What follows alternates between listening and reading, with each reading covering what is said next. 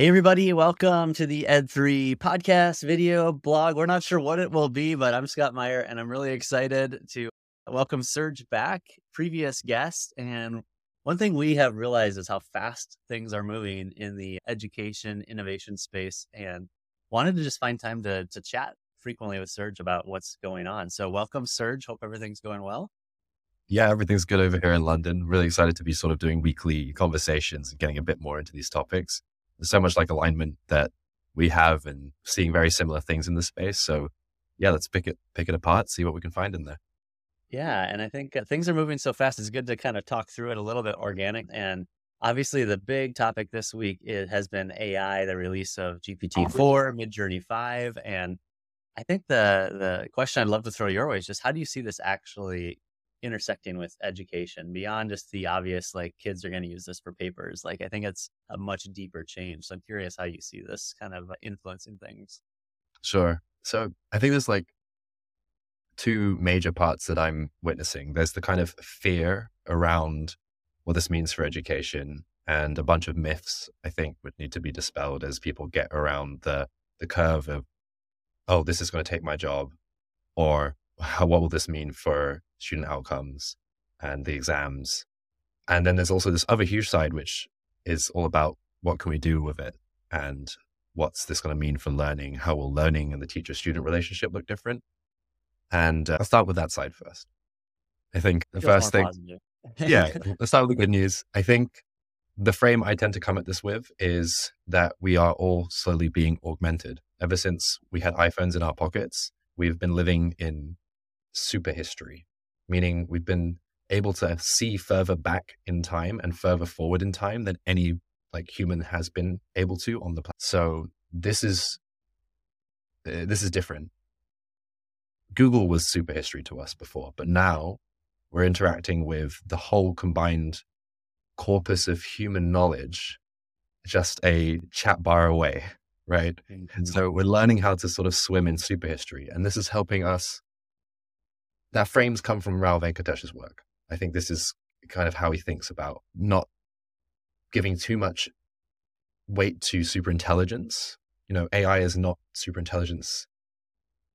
It's one way to think about it. Another way to think about it is that it is super history, that it's it's seen all of history, it's seen the whole human corpus, and it's just giving you sort of predictive things after that. So that's one thing. I think living in super history means that your idea to reality process is being opened up. You have a bigger aperture to turn ideas into reality. And we're seeing this with like people. I made a video on like recording your voice, which turns into code and recording your or just typing and getting like a the website copy and code built for you in seconds. You know, we, we're human. Humans are basically idea to reality machines, and mm-hmm. ChatGPT and AI is is making this way easier to do, and it makes the life of the educator different they're not the just like sort of the funnel, the bottleneck of information to the young person. They can be a coach, they can be a, a mentor, they can be a, you know, lean into sort of career support, all these kinds of things. So it opens up a new sort of side of humanity, which I think teachers get to invo- get involved with now. Yeah. Yeah. I love the, I've been thinking about it as, you know, how AI really raises the floor. And I still feel like the ceiling you have to go do, right? To be unique, to make something that is different than the corpus, right? Like you have to have that coach or teacher to push you. But for all of us to become B level essayists or illustrators or whatever, like that's maybe now in reach. And I love the idea of like all of us can imagine images in our head. And a lot of us, like myself, I can't like make that happen with my hand. And it's pretty fascinating to think what if we can now take what's in our mind and just make it exist, right? That like idea to, to reality is like you said, so fast. So I'm curious, like what you think about what a learning environment looks like. You know, I think uh, one thing that's been on my mind looking at ChatGPT and how you just have this prompt is like, you don't have to have linear education. Like it's really adaptive learning for the masses, like for everybody. You don't need expensive software. You don't need like a special setup like people have done. Like, how do you kind of see like what does a class look like in this age yeah. i think there's two things to hit on here one is some really great work by alpha school alpha school are kind of loosely they're in austin and that's a real example of where i think sort of classroom practice is shifting based on the way that education is unbundling. And then the other thing I want to hit on is the work that we do at Wild Learning Sciences and the teacher trainings that we've been doing for preparing the new breed of educator. We believe that, yeah, that relationship between teachers and students is going to look very different. And I can speak to sort of, yeah, what exactly teachers might want to be trained in to support this and what's happening in the classroom now, right? Mm. So Alpha School do some really cool stuff. They basically create an adaptive LMS of the national or state level curriculum. I forget what it is in, in Austin. Their students basically do two hours a day in this adaptive LMS, just repeatedly going through past exam questions. If you want to ace the exams, that's what you do. You reverse engineer them and you do as many exam questions as you can. That's kind of like a known thing. So they've unbundled the the traditional curriculum in such a way that if you just do a couple hours of, of that in the morning with someone who's a facilitator and can see when you get stuck on a problem for too long, you can just raise your hand and say, I'm having problem with problems with this maths puzzle or this maths question. Can you help me out? And they'll come over. So the role of the teacher is already different there, right? Because the, the young people are just like doing puzzles and quizzes um, and past paper and questions and just getting it done. And then the rest of the day, they're doing projects and speaking to industry experts. They're, you know, making video games and building a portfolio. They're doing all the great stuff. And Alpha School managed to do this by and still deliver on like 2x outcomes, which means that they do the national curriculum in like half the time, just on two hours a day. So that's one like concrete example of how the classroom is different just with an adaptive LMS. And that basically frees up a bunch of time for young people to do stuff, right? And so what are they going to do in that in that time? How can teachers support? I think teachers are shifting from the bottleneck of knowledge and information, you know, previously they were the mouthpiece at the front of the classroom hmm. and the competency, the sort of skills and competencies that we train educators now at Wild are three things. The first is to notice and speak about their own self leadership in terms of learning power. So, can I speak about how I'm evolving as a learner to achieve the goals that I want to? Can I do that about myself first and what's blocking me from doing this in this language we call learning power? And then can I help other people to think about themselves in terms of learning power so that they can develop self leadership, basically. Mm-hmm. So self leadership is the first thing. Like, can I notice this in myself? Can I support someone else to do this and like remove the blockers for self leadership? Second piece is learning relationships. So as a young person, it's really great when I'm connected to mentors and coaches and facilitators, people in industry, people older than me, mixed age groups. And then as a teacher, that's now my responsibility to build that web of support around a young person. Um, so that's the second thing we train educators to do is to say, cool, you have a goal, you have a project, you're trying to get into this university or this industry. Great, I'll find all those people for you and scaffold them around you, make introductions, that kind of stuff. And the th- final piece is basically systems thinking and complex problem solving. So systems thinking is generally regarded as like a subdiscipline of engineering, but it's more of a way of thinking about concepts, information, knowledge, people, and the relationships between them. And so it's a way of looking at the world rather than just like a subdiscipline of engineering. And so if you're helping young people to make sense of the world through systems thinking, they're getting deeper understanding of the world and the nuance of like the relationships between the knowledge and the people that they're meeting. And then you're also assisting them to be able to co- be complex problem solvers because they can start to see the dynamics at play um, between, you know, maths applying to some problem they see in their community, like, I don't know, mm-hmm. food shortage or, or like a flooding or something. They can make these connections for themselves, right? So those are the three things I think educators need to get skilled up on. So, and let the AI basically do all the content. Like you said, it just comes yeah.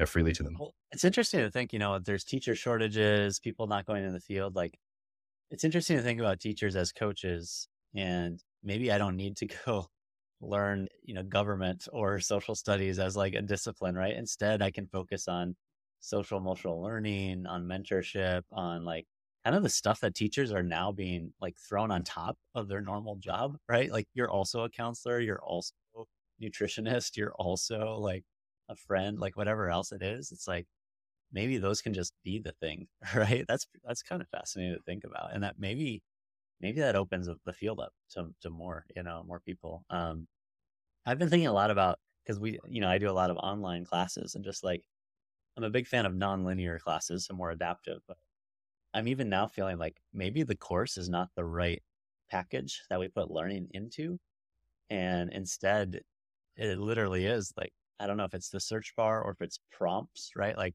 I want to get into college or I want to learn more about the Second World War. And like, there's just essentially you're giving them the starting point of like, here's a question to start with. And then it rolls out from there. And you have, you know, embedded marks of achievement, like standards that you've learned. Like, I can prove I have credential, micro credential, I learned this one thing. But it almost comes up like organically, like a gold coin in Mario, right? Where like I'm asking questions and diving in, all of a sudden I get like a an XP because I now like learned something that's on the test in two months or whatever without even knowing I was going to. I think, I mean, just the format is fascinating. I know, um, I was watching like Khan Academy's AI release that they had. I thought was fascinating because it, you know, it, it's a tutor, and but what they have is a system prompt, which basically means they're telling the AI tool how to respond, and the system prompt is obviously telling the AI not to give answers, right? So it, it's asking questions rather than giving answers, which is what good tutors do. So it's kind of fun to think about, you know, we're just starting this and it doesn't have to look like a robot telling you everything you need to know. Like it can really be custom. So yeah, I'm fascinated by that. I also had a, a really great conversation with Cortland. I forget Cortland's last name, but he's working on kind of a an AI tool for for K twelve and and college, and he was talking about you know the Aristotle tutor days. We know it created genius and it works, but when we wanted to make everyone literate, like that's where industrial education came in, and we created a system so that the floor again was raised.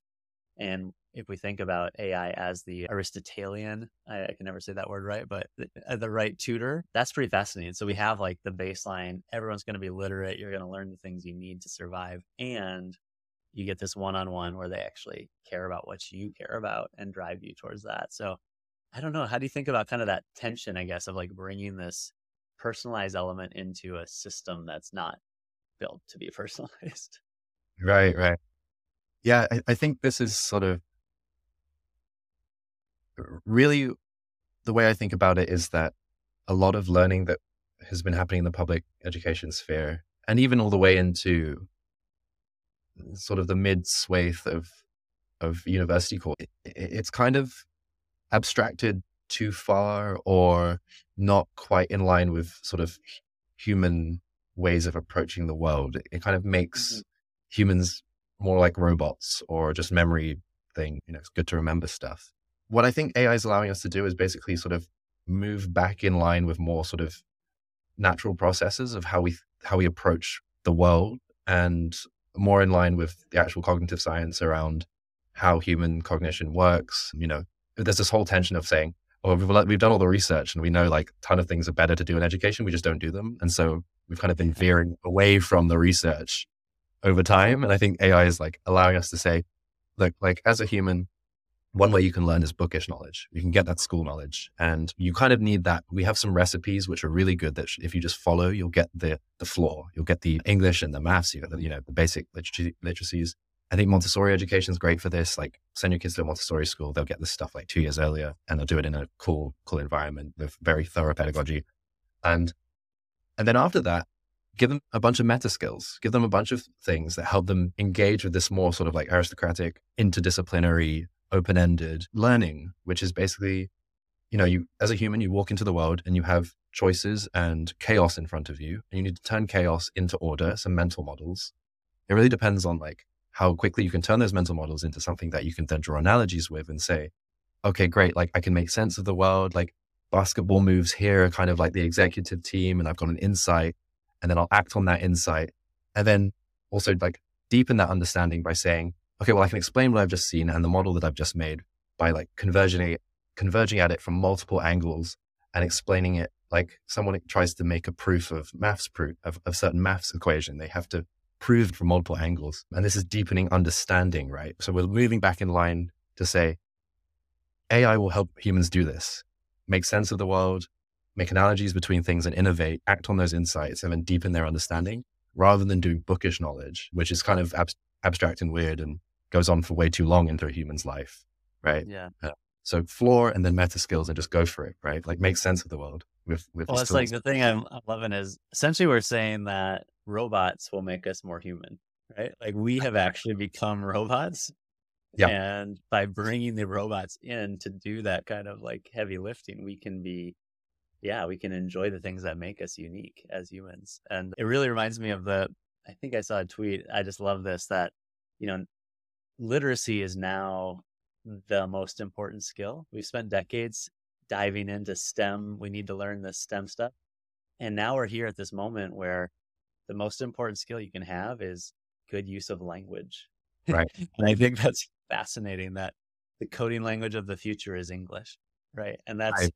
really exciting that it makes it accessible, but also it probably forces us to think how do we actually learn to speak and read and think more clearly so that then the robots can do the work for us. Right.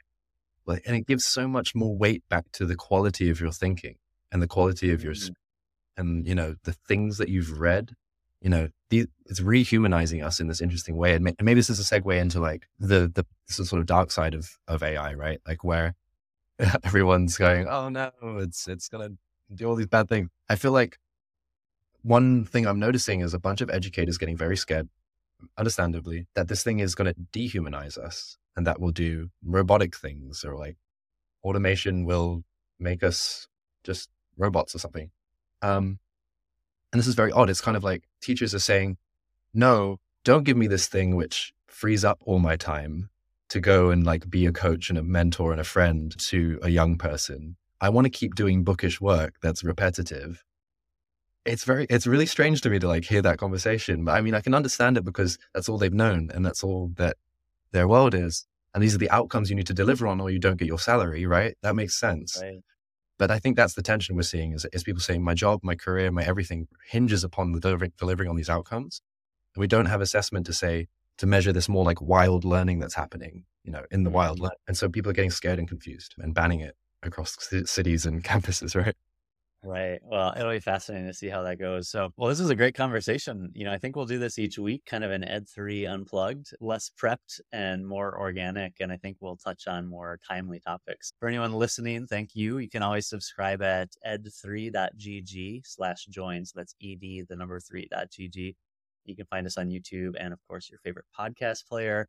You'll be hearing more from Serj and other guests. So we would love to have you share what else you want to learn about and topics you might want us to jam on. And Serj, I hope you have a great weekend. Thanks for sharing some thoughts today. Awesome. Look forward to next week, man.